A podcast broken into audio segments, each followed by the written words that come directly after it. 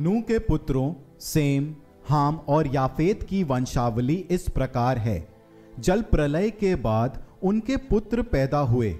याफेत के पुत्र Gomer, Magog Madai Javan, Tubal, Meshech और तिरासमा। गोमेर के पुत्र अशकनज, रीफत और तोग्रमा।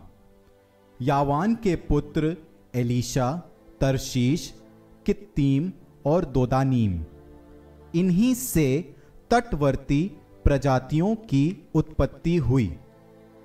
वे अपनी अपनी भाषा और अपने अपने कुल के अनुसार उन देशों में फैल गईं।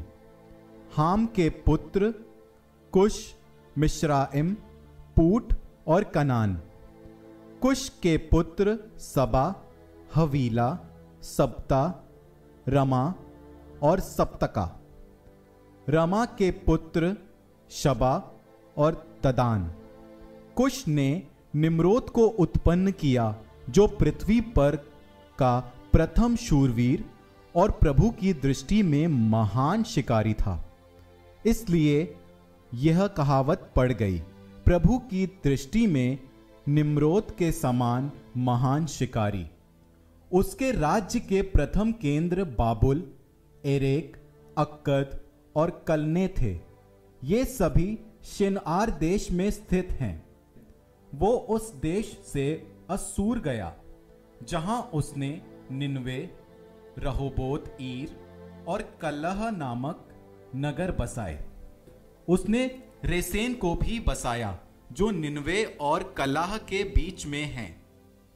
यह एक बड़ा नगर है।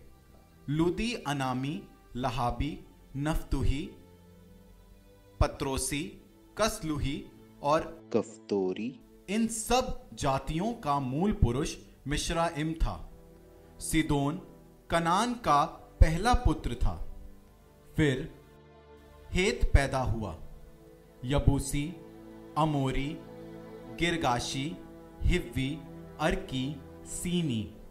अरवादी, समारी और हमाती जातियों का मूल पुरुष कनान था।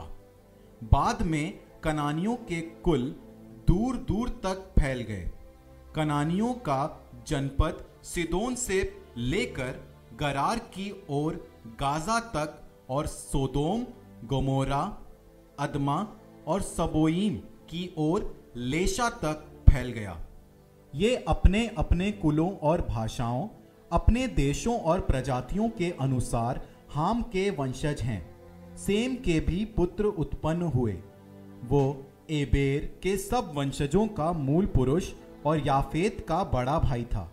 सेम के पुत्र एलाम असूर अरफक्षद, लूद और अराम।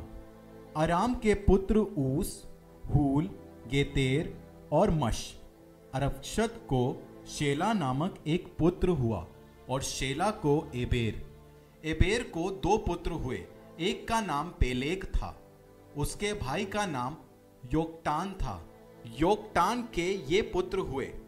अलमुदाद, शेलेफ, हरस मावेद, येरा। हदोराम, उजाल, दिक्ला, ओबाल, अबीमाएल, शबा। ओफिर, हवीला और योबाब। ये सब योगटान के पुत्र थे। उनका जनपद मेषा से लेकर सफार और पूर्व के पहाड़ी प्रदेश की ओर फैला हुआ था। ये अपने अपने कुलों भाषाओं अपने देशों और प्रजातियों के अनुसार सेम के वंशज हैं।